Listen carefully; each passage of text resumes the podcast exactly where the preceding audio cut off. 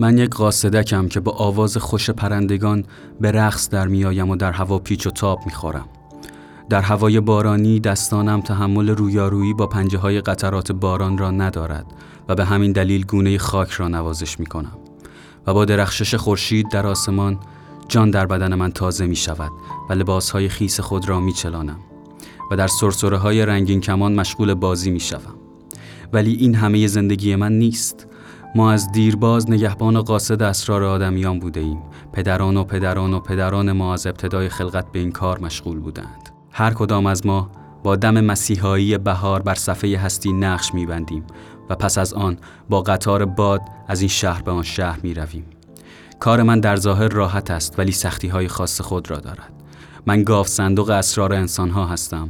هرگاه در ایستگاهی پیاده می شوم انسانی مرا در آغوش می گیرد و در گوشم کلماتی را زمزمه می کند و مرا با قطار بعدی آزم سفر می کند. بیشتر عمر کوتاه خود را در سفر هستم و رازهای زیادی را در سینه دارم. بعضی ها از زندگیشان می نالند، بعضی دیگر آرزوهای خود را به گوشهای من می سپارند.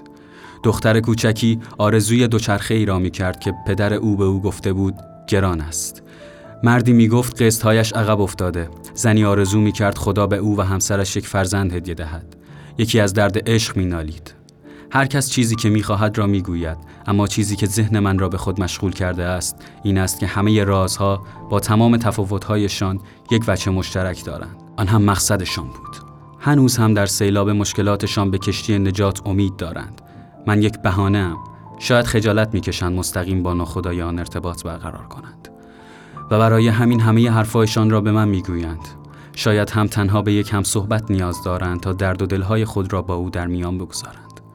شاید هم تنها برای آرامش. همه ما در زندگی خود به یک قاصدک نیاز داریم.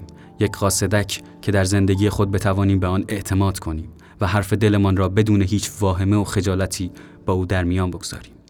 شاید برای رسیدن به آرامش.